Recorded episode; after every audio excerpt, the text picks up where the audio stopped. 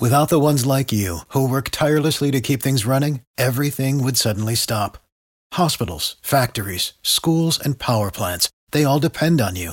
No matter the weather, emergency, or time of day, you're the ones who get it done. At Grainger, we're here for you with professional grade industrial supplies. Count on real time product availability and fast delivery. Call clickgrainger.com or just stop by. Grainger for the ones who get it done. Hey there, Badger fans. Welcome back to another episode of the Open Jim podcast. If this is your first time, welcome. Regular readers of the Open Jim mailbag know that every week I come out and answer your questions in print form and online. Now you can hear me and see my reactions to your various burning questions. This week I'll be talking about the new look college football postseason and what that might hold for the Badgers. The mailbag is filled with questions after the 38 0 victory over Illinois State to start the season. It was an easy win for the Badgers, but fans are really interested in what the team did and what they might look like going forward. But make sure you subscribe to Badger Extra for exclusive content like this podcast, our Badgers Legends series, various great video features, and much, much more. Now let's get going with the Jim's Gem. College football playoff is growing from four teams to 12, and I think that's a really good thing. In this case, bigger really is better. It really improves the Badgers' chances of getting to the playoff. Uh, my colleague Colton Bartholomew took a look over the last 20 or so years on about a handful of Wisconsin teams that would have made a playoff if it was 12 teams. So I think this is great for the Badgers. It gives them a better chance to get in the mix going forward.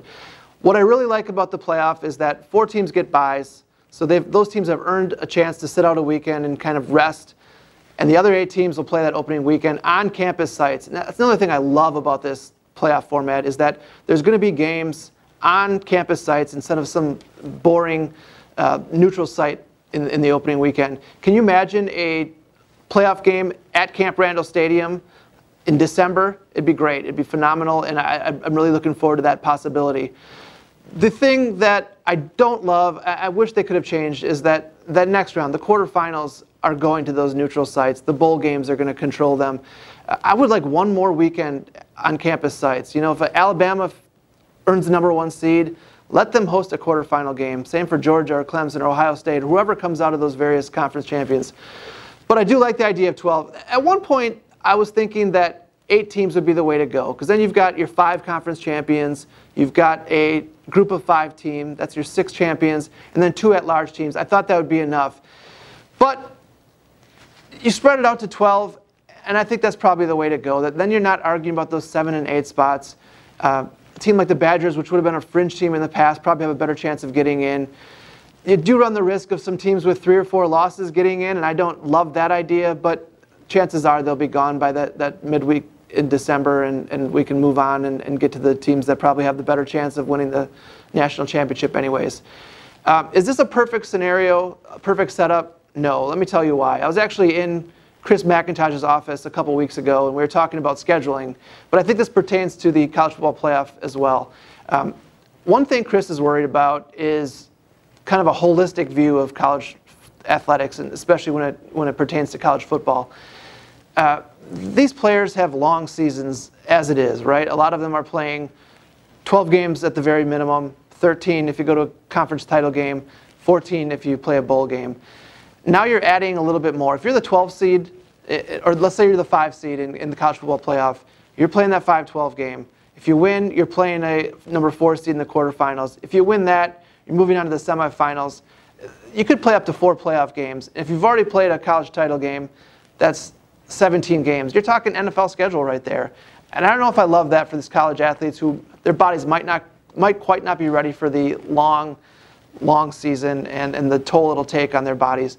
Um, there's also an academic component to think of here, and, and you know I think a lot of people laugh at the fact that that you know that these student athletes still do go to class, right? I know they do. I know especially they do at Wisconsin, and I do think that needs to be considered.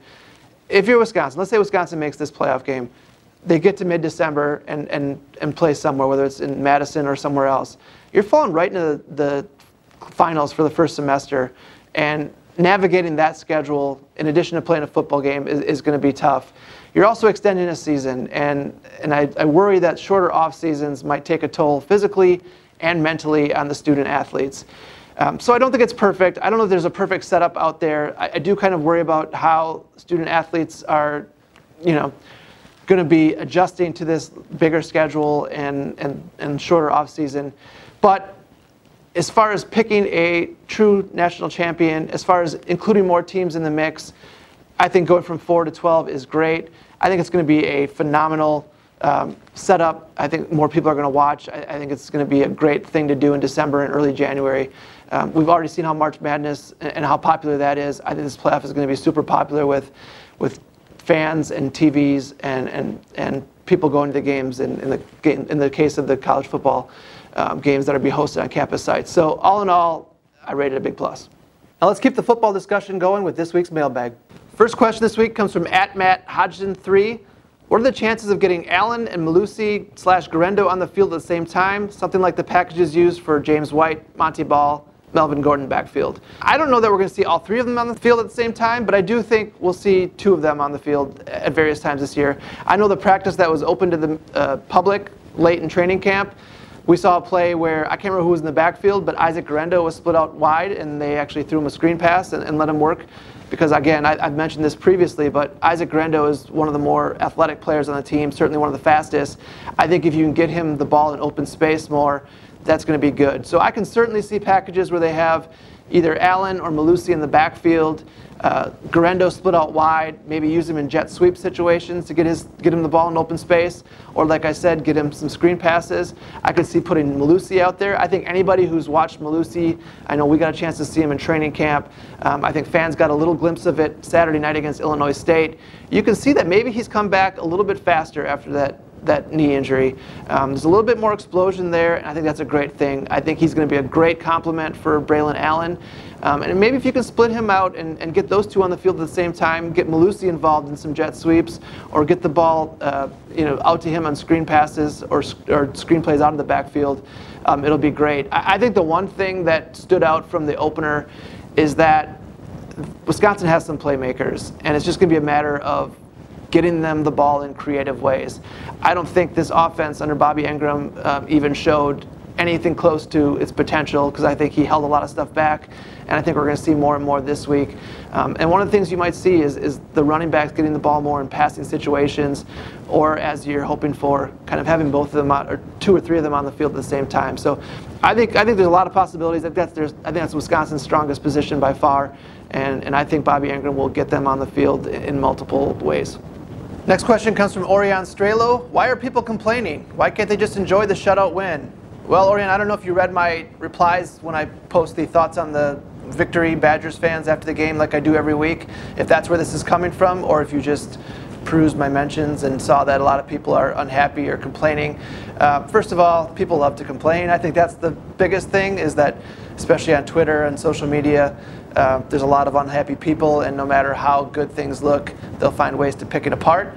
Uh, but I do think, you know, and I wrote this too, it wasn't a perfect performance by any means. Uh, and, and it also came against an opponent that's from the football championship subdivision. You know, Illinois State won four games last year.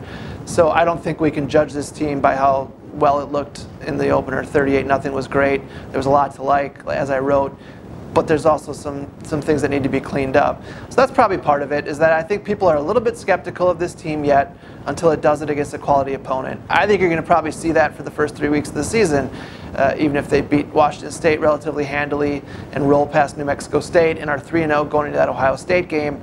I think there's probably a good chunk of this fan base that is not going to be sold on the Badgers until they play Ohio State. Uh, I don't know, they have to win that game for people to be convinced, but I think they probably can't go into that game and get blown out, or people are just going to think, hey, it's the same old team that'll probably win eight or nine games. Um, but I was probably Mr. Positive Saturday night uh, because, you know, I. I looked at that game and was, I thought there was a lot to be encouraged about. I, I, think they did a lot of things well offensively. I think if you look at Graham Mertz's performance, it's really hard to look at that and pick it apart. Um, I thought he was really good, hit receivers in stride, thought his footwork was good, thought his decision making was good. And again, the caveat is that they're playing an opponent that they should be looking really good against. But you can't punish a guy for doing his job and, and doing it well. Um, defensively, are there some things to clean up? Absolutely. Offensive line, are there some things to clean up? Yes. But all in all, I thought it was a positive performance. I didn't see people that were superly critical on Twitter or Facebook after that game. Um, but I think people understand are going to be realistic that hey, this team's got to be better against better opponents because the level of competition is going to rise certainly this week against Washington State. Last question of the week comes from Hi Johnny Brennan. Has the transfer portal affected playing time decisions? Why is Burkett ahead of Hill? I really don't think the transfer portal affects playing time decisions as far as coaches are concerned. Uh, they play the players that they think will give them the best chance to win, whether that's the starting quarterback or the backup left guard or the safety that comes in the game after the starter gets injured. Um, that stuff's all determined throughout camp, throughout practices, and I don't think coaches put a lot of thought into, hey, if I don't play this guy, he's going to probably transfer. I just don't think you can think that way as a coach. You want guys that are fully committed, and you can't be thinking about what they're going to be concerned about uh, from a playing time standpoint. You want guys who are there for the right reasons and not because they might go somewhere else if they get unhappy with playing time. This question, as it relates to the quarterback situation, I think, you know, and again, Paul Chryst has been pretty tight lipped about why Burkett won the backup job over Deacon Hill. Um, I think part of that is that he doesn't want to say bad things about Deacon Hill. Uh, and, and, certainly, we don't know much from watching the four training camp practices that we watched because Myles Burkett didn't get a ton of reps there. And, and Deacon Hill got a few, but not enough to really come to form much of a judgment on. I think Myles Burkett just moved ahead of Deacon Hill somewhere along the way. Uh, we know Deacon Hill had his struggles in the spring. Uh, maybe some of that carried over to the last half of training camp, and, and Myles Burkett took his place. And then so ultimately you have to ask yourself, once Chase Wolf went down, who's the guy we can put in the game if Graham Mertz gets hurt and feel like we have the best chance of winning? And I think right now the coaches came to the conclusion that that's Myles Burkett. Um, had a really great conversation with Myles Burkett earlier this week during the, the Monday availability for the UW football. Uh, he's a real mature guy for 18 years old. Uh, state kid who always wanted to play here, loves it. He's getting his chance to, to play for his dream school, and that's great. Um, in the spring, he kind of had a look in the mirror moment where he didn't really know what his role was and didn't really know how I can improve that role. How can I get better if I'm not getting the reps? So, what he does now is when the starters or, or, or when Wolf was in the backup position, when those guys were getting reps, Myles Burkett would stand behind the line of scrimmage and pretend he was taking the snap. He'd drop back and survey the defense and, and really uh, pretend he was the quarterback in that situation, even though he was 10, 15 yards behind it. I thought that was a really interesting way of doing it. He's getting in reps without actually getting in reps that count. Um, so I think that can help a young quarterback develop. And I think that helped his mentality. He felt like he was getting better. Um, and his job at that point, he was the number four quarterback.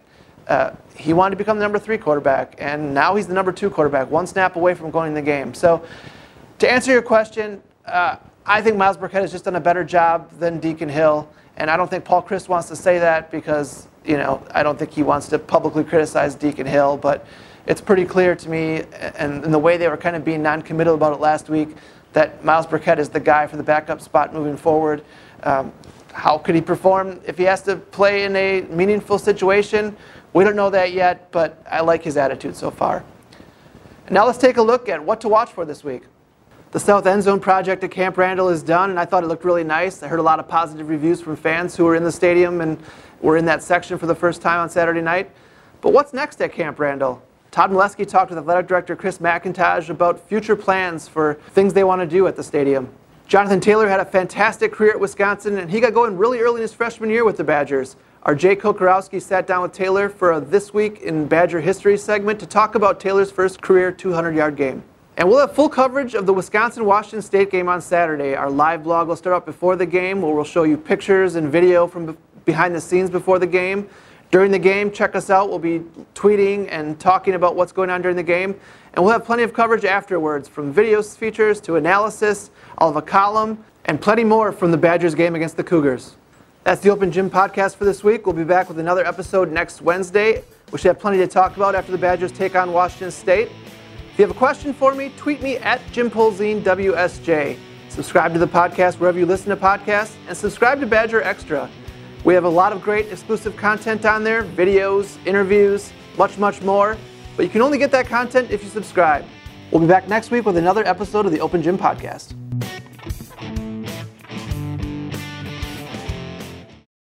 For the ones who work hard to ensure their crew can always go the extra mile, and the ones who get in early so everyone can go home on time.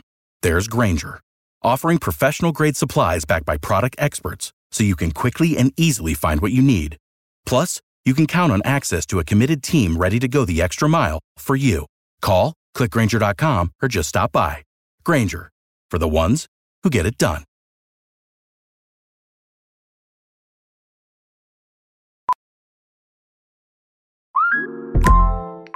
Hey, Mel, Bry here. Gotta work from home today 'cause the whole family caught a nasty. Daddy! Hey, Mikey, if you're gonna puke, find the popcorn bowl. But my availability is 110%. Coincidentally, so is my fever. Kidding. Mel, I'm so cold but hot. Uh, but I'm gonna get you that budget just as soon as. Uh, Mikey, popcorn bowl! Press 1 to use Instacart and get your family's sick day essentials delivered in as fast as 30 minutes. Press 2 to keep working. Do not press 2. Just use Instacart, Brian.